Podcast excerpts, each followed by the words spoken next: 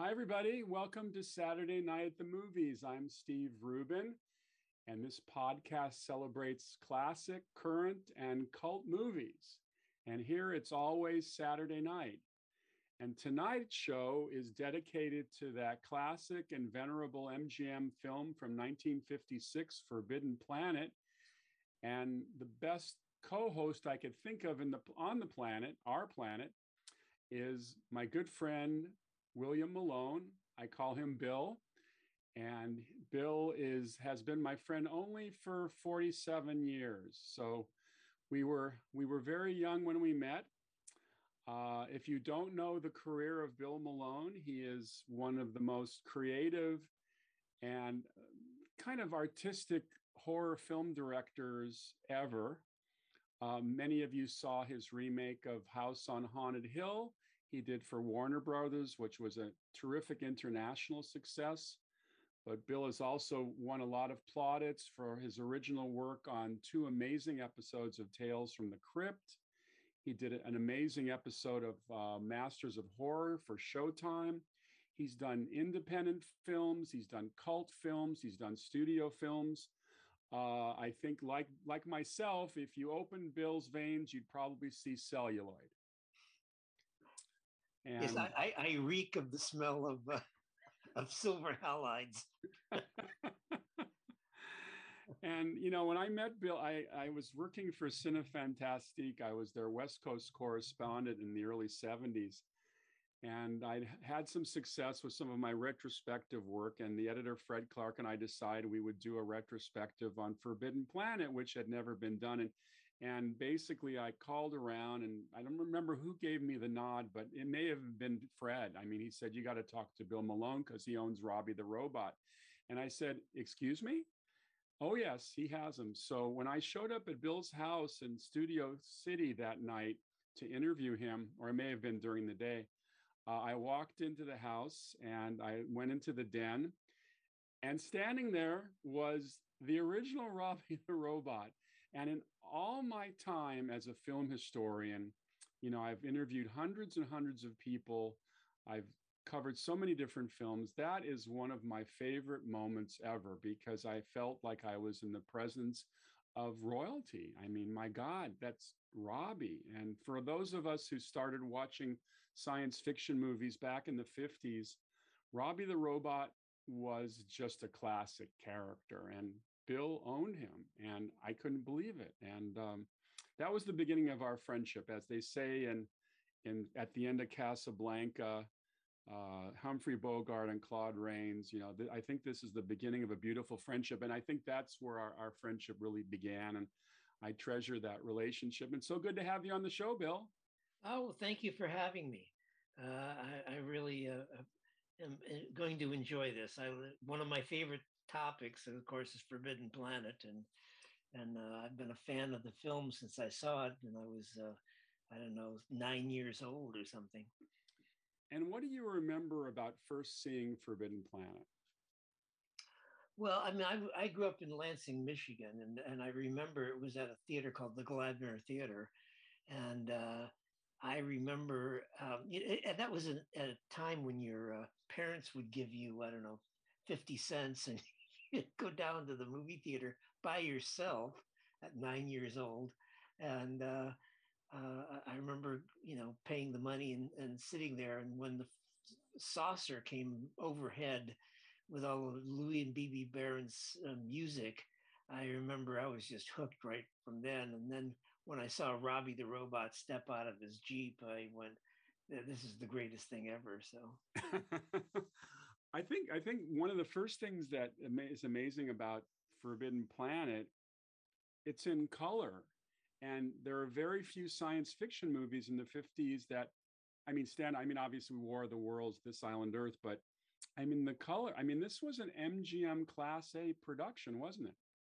Well, MGM, you know, that was their thing is if they were going to do something, they were going to, you know, put full force behind it. So they didn't, uh, you know, they didn't spare any of the talent that they had, you know, on, on hand. And of course, that was quite massive at that time. They were still uh, it was sort of the end of the studio system, but they still had all their sort of machinery in in in the works, and uh, including you know great effects guys and and great prop builders. Uh, um, uh, uh, one of the guys, Arnold Gillespie, you may have, you've seen his name a million times. Uh, I visited him as, at his house, and you know, and he you know he told me that that they, they were constantly buying uh, machinists away from Lockheed, you know, and they pay them more money, and the guys are happy to go make movie props instead of aircraft parts. So uh, the um, you know the the MGM lot to me is uh, you know kind of a story in itself. Uh, when I was a kid, about the same time I was going to see movies uh, called like Forbidden Planet, I would take drives to my cousin's house in the Blair Hills, right next to the Baldwin Hills, and we would drive by uh, lot three, which was the back back lot, not the Thalberg lot, but the you know the back main lot, and there were all these burned out buildings there. I always wondered why why are these things standing because they were they were they were uh, house fronts that were all charred, and then I think I realized later this was left over from the 1939 Gone with the Wind, where they burned down Atlanta, uh, which is an amazing. And uh, you you had the fortune of being able to kind of um, kind of carouse around that lot and finding old props and dumpsters, weren't you? Well, yeah. I mean, um, I was fortunate enough to uh, uh, meet um, a guy named Jimmy McLennan, who was the head of the construction at the time. And this was a, at a time when uh, this is in the mid 70s and uh, the, the lot had it was being uh, sold and it was transferring hands. And um, a lot of the old timers who were there realized that a lot of the stuff was just going to be either thrown in the dumpster or in some way gotten rid of. So uh, jimmy was very keen uh, on, my notion to, to save as much stuff as possible. So I was very fortunate to hit just at the right moment and meet the right guy. Um, and, and, I mean, you don't meet a guy like that having coffee at Starbucks. Of course, there weren't any Starbucks in those days. Where did you first meet him? Well, actually, I, I met him uh, through uh, the guy at uh, Movie World, Jimmy Brucker, who had, who at that time um, still had the original Robby, and uh, and he he uh, gave me an introduction to to Jimmy, and um, when I, I went over to see him at, a, at his uh, office, it, it, uh, j- just to digress for a moment, his office was in this glass building, which was, it was all uh, glass windows. And later on, I realized that it was the original, the first uh, stage, not even sound stage. It was the first stage at MGM. It was like where they shot the silent movies and that that was then turned into the construction department later on but that was the, that's where his office was. And anyway um, so i went over and uh, met with him and uh, i you know i told him that i really wanted to preserve as much of this stuff as possible and uh, he god bless him he he gave me um, uh, I, w- I was with Bob Short, the effects guy. Uh, you might know who's a, a, genius effects man. Yeah, Oscar-winning Bob Short. Yeah. Yes, um, and and uh, Bob and I uh, were given um, permission and this pass to go through the studio and find whatever we wanted to find, and uh, he would then sell it to us for pennies on the dollar. Um, my first outing with Jimmy McLennan is I told him I was looking for stuff from Forbidden Planet, and uh, he took me in the back, and uh, there was a. Um, this is on a lot one. There was a um, uh, an old building. It was like two stories tall, but it looked like a rickety old wooden building, no paint on it. It was, you know, and I think it was part of the motor pool. But on the second floor, this is a wood ramp that went up to the second floor, and we went up there and he unlocked the padlock and opened the door and i'm sure my mouth must have dropped down to the floor because there was most of the krell lab sitting there it, covered in eons of dust. And uh, there was a bunch of stuff not only forbidden planet stuff but there were um, uh, i think the newest stuff i saw was from a movie called ice station zebra some jets and submarines and things like that Uh, but there were also like like I said, the Forbidden Planet stuff. There was the Krell combination lock and all the fence posts and just a, a lot of stuff from the film. But So also that, that that wasn't that wasn't being stored. th- I mean, that was being stored there. That wasn't where they actually shot it, right? no, no, it's just storage. Right. It was just a, a storage room that was, and it looked kind of like it had been kind of forgotten. But of course, Jimmy knew where it was. And uh, you know, also, as we walked in the door, I passed these giant green machines, and I realized they were the uh, wizards machines from Wizard of Oz, Oh my Yeah. God. and they were all sitting there. And I probably could have had them, but you know, they were so big. I went, what would I do with these things? You know. But you did acquire part of the Krell lab. I acquired most of the stuff that was still remaining on it. Uh, when when I got there, the first thing I asked him about was the uh, the giant uh, globe um, that had the spaceship on it for, in it from the, uh, the the navigation center from the C-57D, and uh, he, I asked him about it, and he said, "Well, you're a day late, and a dollar short. That was ground up yesterday." Oh, Yeah, they oh. they were literally taking stuff out of there and putting it in the middle of the the uh, yard, and they had a bulldozer and they were bulldozing stuff.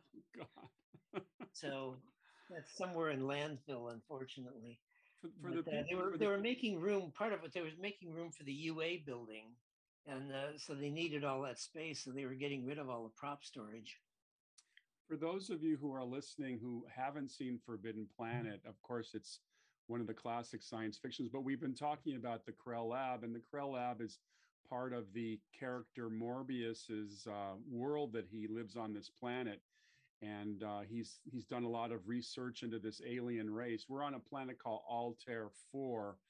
Uh, and uh, uh, at one point, he takes the space uh, the spacemen from cruiser C-57D, kind of a Star Trek type of cruiser.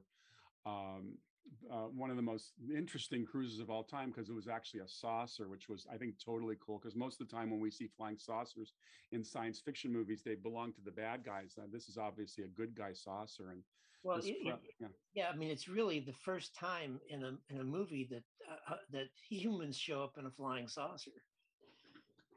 And so cool so very very cool so you so you started to get some stuff now you found amazing things you found uh costumes you found blasters is this all from jimmy No, I mean some of the stuff I collected from other places. You know, uh, various people would bring me stuff. I mean, I bought, I bought uh, most of the wardrobe from uh, Forbidden Planet from uh, uh, a guy who was a who had been at the. Um, he was a, an effects guy. I forget his name, but he had been at the uh, MGM auction, and uh, they were selling stuff.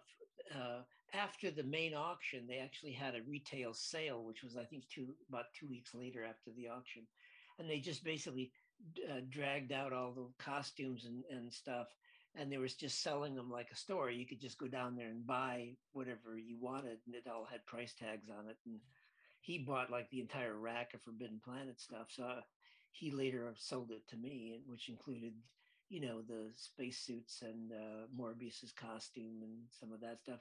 There wasn't any of altaira's stuff in it because uh, uh, the guys who were into Wizard of Oz, you know, uh, wanted all that stuff, so they they sort of spirited the uh, the women's wardrobe away. right right. Um why would why would you mention wizard of oz? Was there a tie-in to forbidden planet or Uh, no, no, I just meant that that uh, um, the guys. Th- there was a guy who was like really into the Wizard of Oz, who was sort of like. Um, it's kind of like having the the wolf guard the chicken house.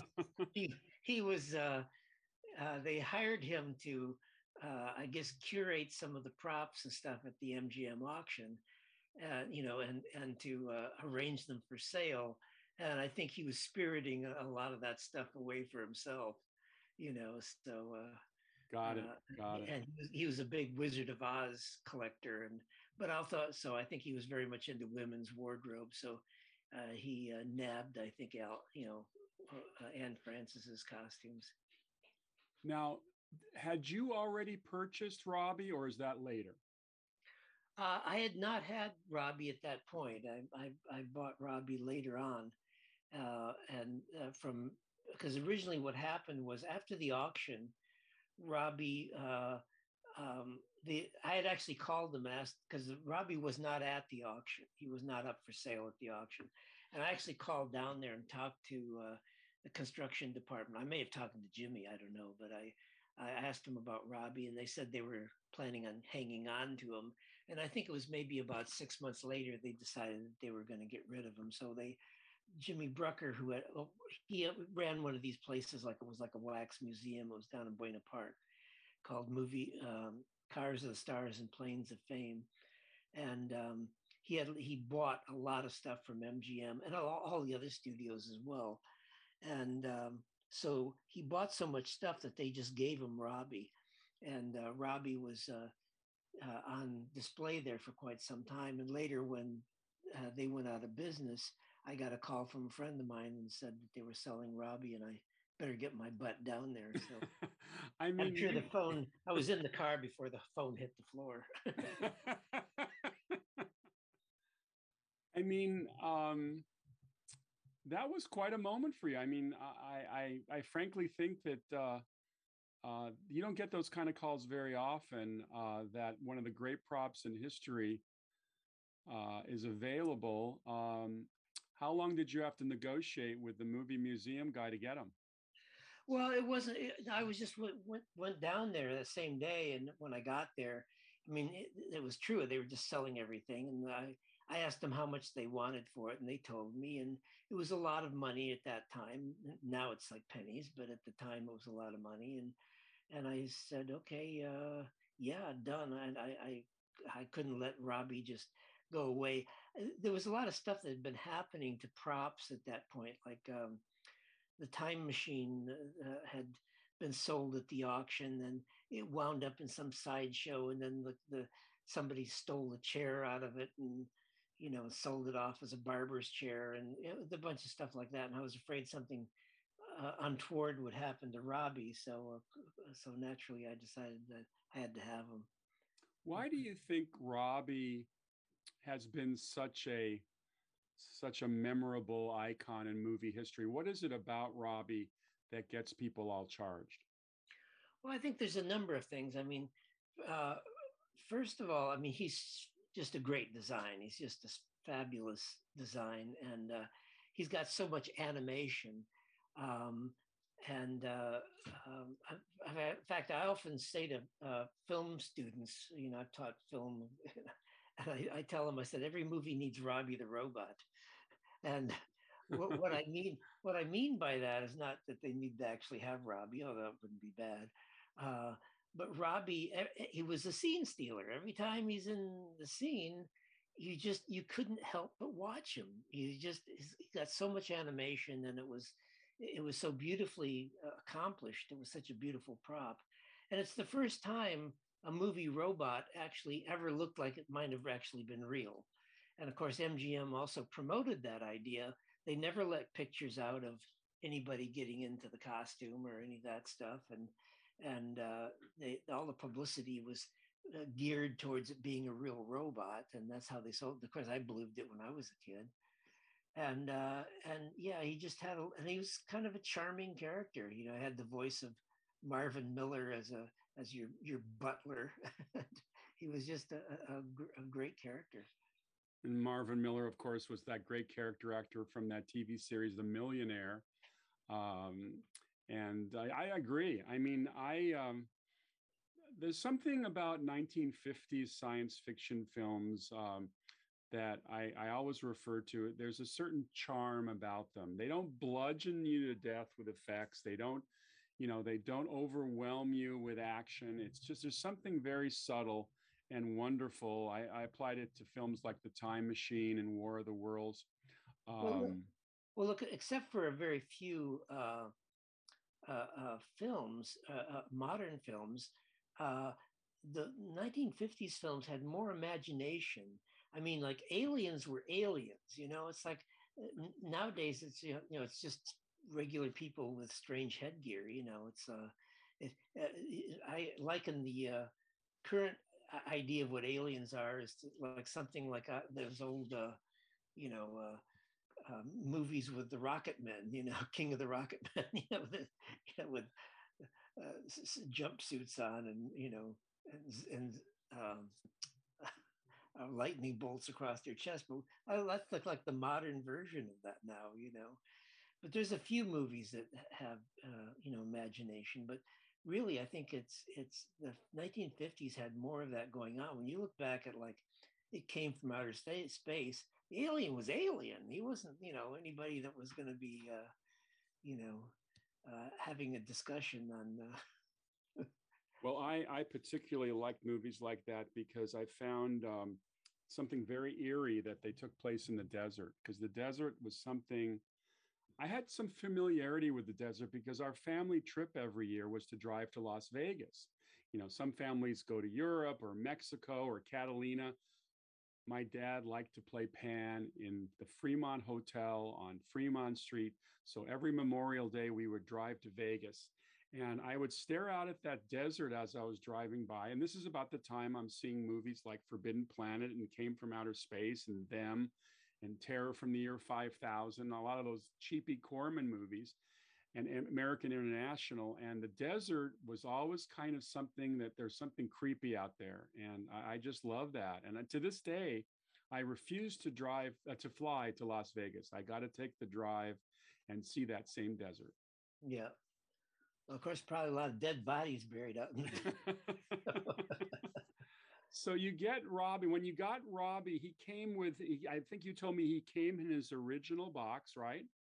Yeah. Well, what came with it was the uh, the original stage cases. They're they're really not shipping cases, but they're the kind of cases you'd move them around on the stage with. And of course, they were shipping cases in the sense that when he was taken around on tour, you know, when the, when the film was released, they had Robby tour with the movie, and uh, these cases they would roll them onto Railway Express. Now, now people this this day and age don't know what that is. Railway Express was like how you ship stuff, and you'd take it down to this office, and and they actually had this like tr- um, track that would just roll it right onto a box car. So. Uh, you know, shipping was actually fairly gentle on stuff back then when you just roll it onto a, a box car and ship it, you know. But uh, yeah, I got his, stage cases, which uh, fortunate for me, um, I guess because of the tours, they had put a lot of extra parts in in this one drawer, and they pretty much foresaw everything that was going to break, and there was like just a plethora of, of parts and stuff in there, and it was it was great. So I was able to any damage that had been done to Robby, I was able to replace with the original factory original parts. How did he actually look when you when you got him? Was he in fairly good condition? Oh, he was um, he was kind of beat looking. I mean, he was kind of beat up looking, but and some there was some parts that were broken and so forth. But like I say, they were um, like uh, uh, you know, I think as I recall, I think maybe the top spinners were missing those uh, round ones, and uh, but there were two brand new ones, like I said, in the in the box, so that wasn't really a problem. Um, but yeah, I mean, he and he needed to be repainted, which I repainted him at the, back in the day. But of course, he had been repainted, I think, by the studio themselves. They probably repainted him two or three times over the years because he was a working robot. It wasn't like that after Forbidden Planet, they was just stuck him in the box. He he uh, of course did the tour for the film and then of course he did um, invisible boy. And uh, and then after that the thin man and uh, episodes of um, of uh, twilight zone and uh, lost in space. Sure sure of course yeah. of course we, by the way in case you're listening this is not the lost in space robot. Well, this is the forbidden planet robot um, um, and then what about his car. Did you get that also from Movie Museum? Yeah, well, what happened was they had it there. And when I bought Robby, I didn't actually want the car because I didn't know what I would do with it. Uh, but they, but uh, Jimmy Brucker said, "You want the robot? You take the car."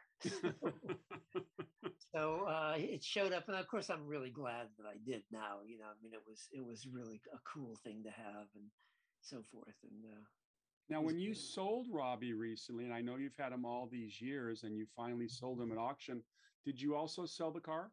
Yeah, I decided that he really should go all together. Everything that was Robby should go all to in in one in one uh, package. Uh, for a couple of reasons. One is is you know there's there's been replicas of Robby that have been produced, and I didn't want somebody looking oh it's not the original or something. Of course, that never came up anyway. When you saw Robby, you knew that was the original, and and of course. Uh, but you know, also supplying with the car and the boxes and all of the stuff, and it even had I actually I had the head from Twilight Zone and uh, the Uncle Simon head and uh, and a control panel which nobody had ever seen before, which was the his operating panel when he uh, when the operator had too much to do to operate the controls inside. Uh, they had a guy off camera without this uh, control panel. So the um, I was I lost my train of thought. I was going to say. Um, Oh yeah, I, I was going to talk about uh, Robby post uh, posts. I, I, obviously, when I did my encyclopedia of the Twilight Zones, I made good notes of uh, of his appearance there uh, in those Twilight Zone episodes. Um, I mean, Robby Robby was probably getting more character actor work than some character actors. Yeah, my first wife was upset, and she was an actress. She was upset that Robby got more work than she did. Well, the, the list, listeners aren't aware of the fact that not only are you a film director and a great writer and a, and a, a great collector, but you are an engineer in your own way and a an artist. And you actually built a second Robby, as I recall, uh, because you had the original plans, and I think you sold off that second Robby, correct? Well, yeah. Actually, what happened was uh, when when I when I first uh, saw Robby in person, he was on display in Movie World, and I was, and and of course at that time they had no plans of selling him, and I, I desperately wanted to have uh, a Robby, so I uh, built the first, I guess the first replica that anybody built of Robby, and uh, um, uh, the way I did it is I used all photographs to do it from, and uh, and it was funny because later on when I met Jimmy McLennan, he handed me a set of the original blueprints, and I went, uh, "Day late, dollar short." but, but, those are those are ha- helping you now because I hear you're building another one. Uh yes, I'm. I'm uh, actually in a way because what happened was I wound up with Robby. I wound up with the um, uh, um, extra legs that were actually built by K and B, the, the effects house I uh, had some extra legs built for when we did Robby uh, with Looney Tunes back in action. I didn't want to use the original legs because they were getting old and I was afraid of doing some damage to them. So I had them build a new set of legs. And then after I sold Robby, of course, I kept the the uh, I kept everything that wasn't part of the original Robby. So you know. Uh, so I wound up with the legs, and I thought, well, I might as well finish them off. So I've been working on that and soon we're going to see another Robby. I mean, it's just he's kind of like uh, I've always thought of him as your your uncle, correct? I guess yes, my. Uh... well, let's get back to Forbidden Planet itself. I mean, uh, you know, I, I also remember seeing it at my local theater. For me, it was the Fox Stadium Theater on Pico in West LA.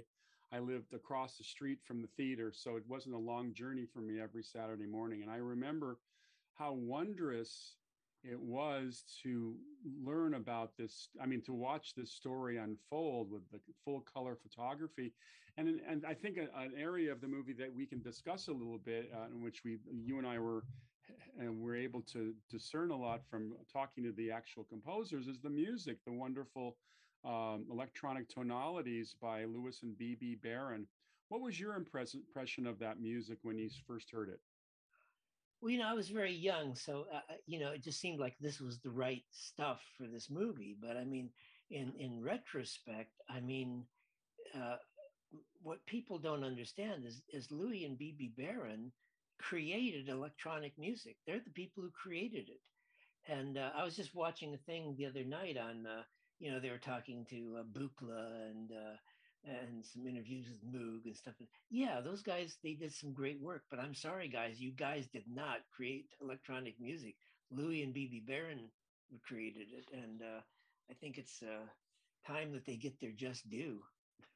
yeah, for those of you who've not seen Forbidden Planet, one of the first things you're going to hear when you watch this movie, and of course there are wonderful, I'm, I'm, sure there are wonderful Blu-rays available of Forbidden Planet. And if you don't have it, go out and purchase it because uh, you're talking about one of the top 10 greatest science fiction movies ever.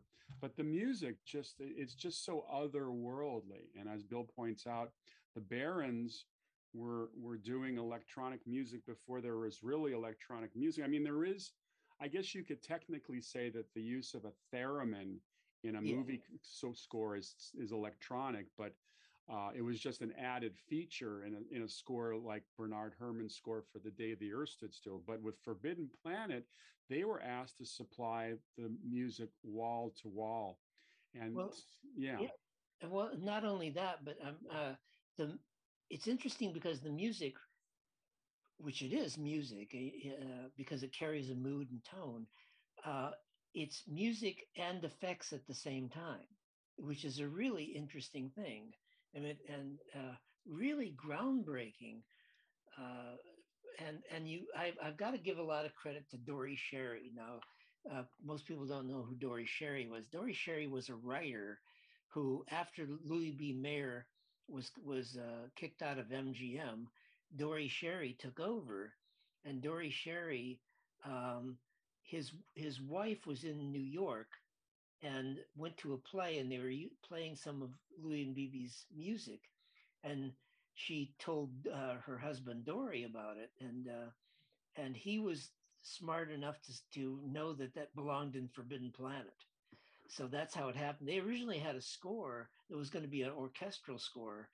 Uh, I mean, that hadn't been finalized, but they had, you know, there's temp, there's a temp, uh, some temp tracks that were put in the work print, and you know, it just it would not have been the same movie. I mean, I think uh, uh, uh, I became very good friends with Bebe, and she told me that uh, that uh, she bumped into uh, Walter Pidgeon, and they talked about Forbidden Planet, and and Walter said to her that, that, that they saved Forbidden Planet, and I think that that's true. If you think of that movie without their score, it would have been a completely different film.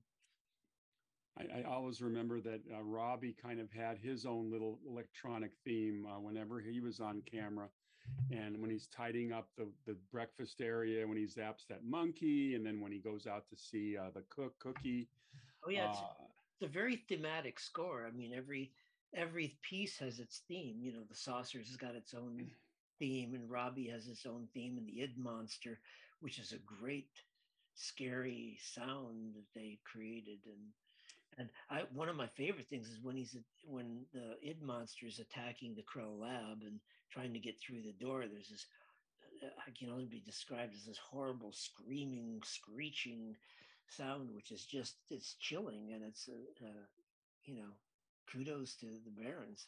Oh yeah, and and I remember researching with them and spending time with them, and they loaned us the uh, the print. They worked for for their score from, which uh, astoundingly it was an early work print, which had uh, scenes that were later cut from the film. And one of uh, one of the more interesting ones is after after um, Commander Adams, the Leslie Nielsen character, kind of zaps her pet tiger into nothingness uh, there's a discussion about why the tiger tried to attack her when it was her pet. And I think Doc, I think it isn't it Doc and uh, Adams are talking about the um, the theory of the unicorn.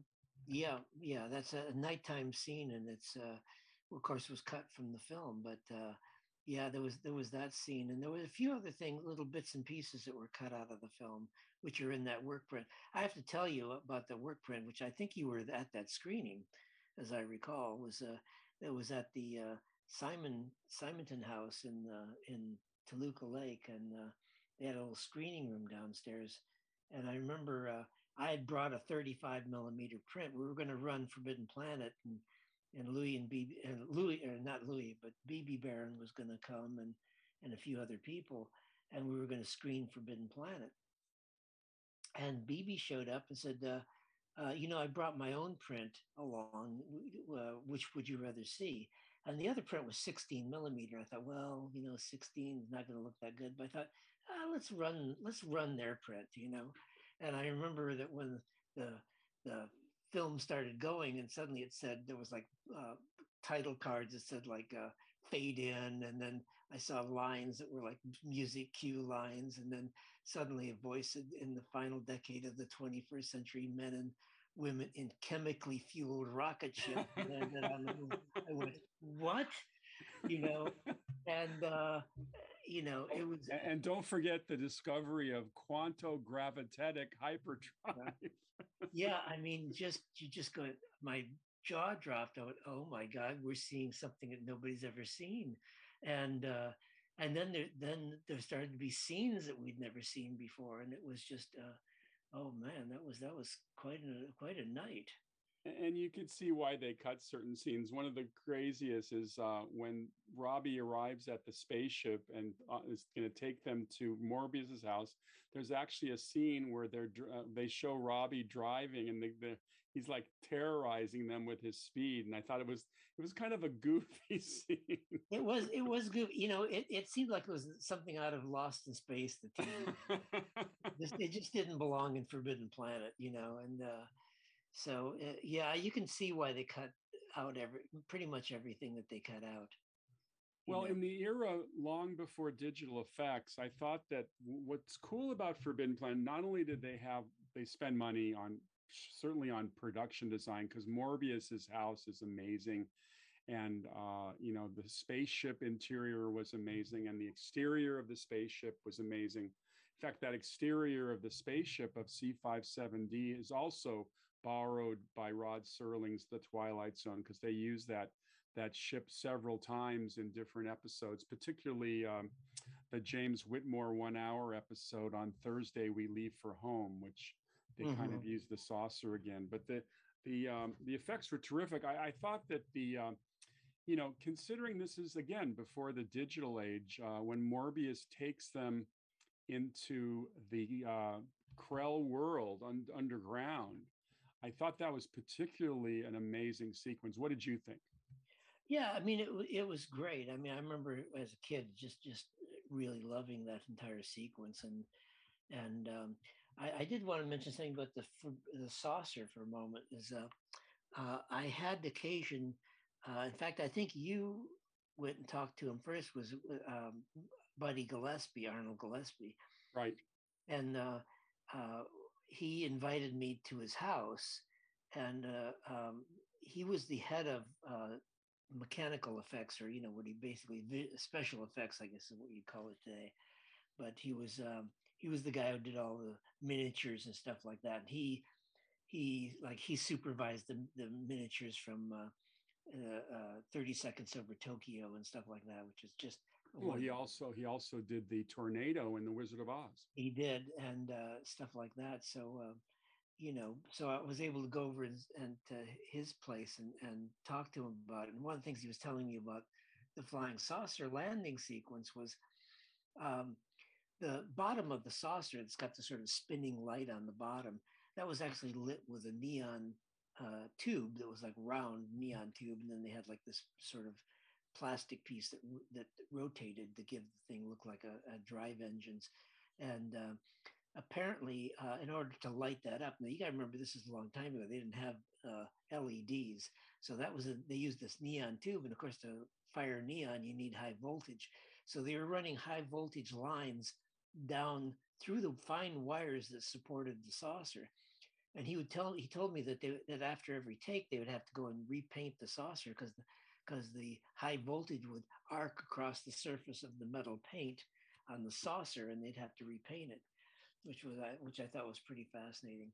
One one thing else I want to mention about Arnold Gillespie, I feel, you know, it's one of those moments in your life you look back on, you go, stupid, stupid, stupid.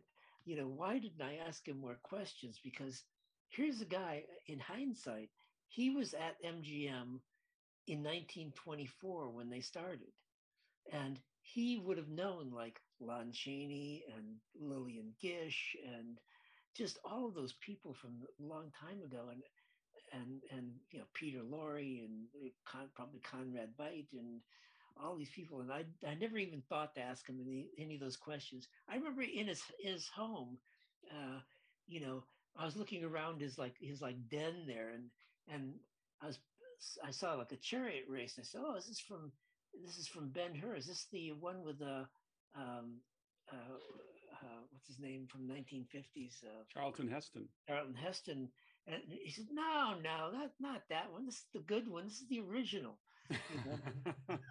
this is he he worked on the original, you know, uh, uh, movie, and you, Ben Hur, and you go, "Wow," you know the the, uh, the listeners will be uh, happy to know that if you uh, go to Amazon, there is a great book on the, on Arnold Gillespie. I think it's a, I don't think it's an autobiography, but it's a terrific book about his world. And you want to learn more about one of the legends of MGM? That's that's the book to get. Yeah, and so he was Bill, a yeah. super nice guy too. I want to point Very out. Very nice guy. Very nice person. So, Bill, you've uh, you've carved out a terrific career with all, a lot of your creative work. I mean, you've done horror films, like I said earlier, in all levels. Um, tell us a little bit about some of the things you're working on now creatively that you want to get out into the marketplace.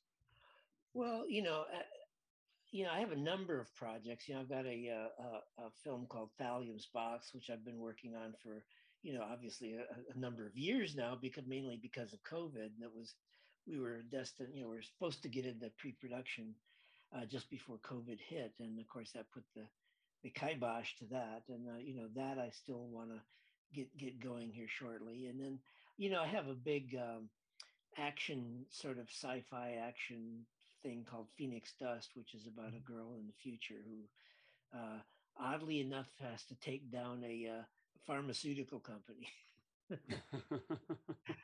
but uh, who's who had created a, a, virus. Now this is this predates COVID by quite a few years. So. and you and one of the scripts of yours I read I really enjoyed was The Mirror. Oh yeah, well that was an H.R. Giger project. Is an H.R. Giger project, and it was one I'd worked with Giger on. And it's also a film I'm I'm I'm very much uh, keen on getting made because I really feel like you know while his stuff was used to a great extent and and wonderfully in Alien, I think that it's just scratched the surface of what his his uh, potential is, and uh, yeah, so I have a, a, project that's sort of like Alice through the Looking Glass with uh, uh the Giger's world on the other side. And you developed a relationship with Giger, correct?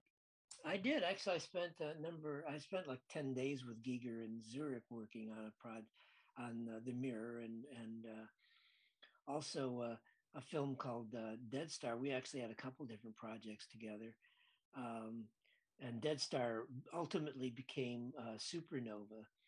And uh, uh, and all of the Giger stuff, of course, was excised from that project, so which was a shame. I was originally going to direct it, and uh, um, but it just didn't happen because it, uh, you know, it got to be too big you know, mo- many people now, in in light of COVID and in the, the way the film business seems to be changing in many ways, uh, not necessarily for the good. Uh, one of the key things that people talk about is whether uh, the there's a certain danger about people going to movie theaters, whether that is starting to come to an end. What do you what do you feel about the movie going experience, about seeing movies in theaters?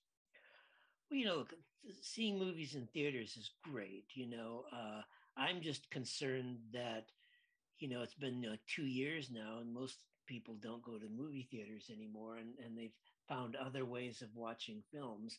And uh, you know, of course, big screens have become so uh, so available that a lot of people are watching stuff in their movies in their in their home rather. And uh, I'm just hoping that the movie theaters don't just go, you know, the the way of uh, drive-in theaters? Well, my theory is that it, the, the, the business depends on young people, the under 30 set. And my sense is that even though they have the big screens, when they couple up, whether they, you know, they're taking their girlfriend or whatever, boyfriend to the to, to go out, they prefer to see movies in theaters. I think it's not only because of the joy of watching on the big screen, but I think it's the joy of being together, kind of alone, at least with each other, without their parents looking over their shoulder. And I think that that that feature, uh, I guess, it comes down to sex in many ways. I mean, it's all about the you know the, that aspect of life. I think movie theaters have always been a great little getaway for young people. Yeah, too bad they missed out on the drive-in theaters.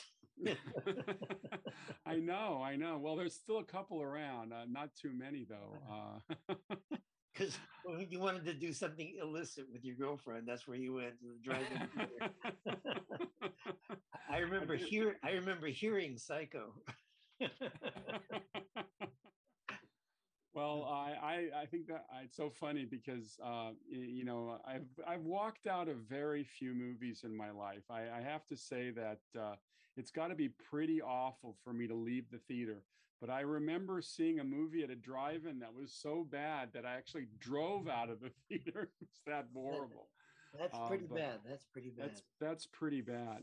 Wasn't well, um, as you know, Bill, I could talk to you about Forbidden Planet forever, and you know, you and I are are so so uh, we we love film in so many ways, and you've had the the the you know the blessing of being able to make films. I've made some films, and we're going to make more in the future.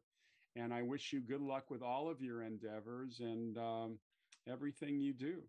Oh well, thank you, and you too. Uh, you, have been a great friend, and I, I appreciate uh, your uh, you know intelligence and the, you know the uh, the way you've supported uh, my not only me but but films in general and and uh, you know written wonderful articles on on many films and uh, I, I think it's a, a real service uh, and I, I, I applaud you for that. Thank you. Thank you so much. And uh, for those of you who've been listening, you've been listening to Saturday Night at the Movies. And uh, I thought it was a lot of fun tonight to hear not only what Bill felt about the movie itself, but a lot of his experience behind the scenes and finding those amazing artifacts over the years. Uh, we'll talk to you next time.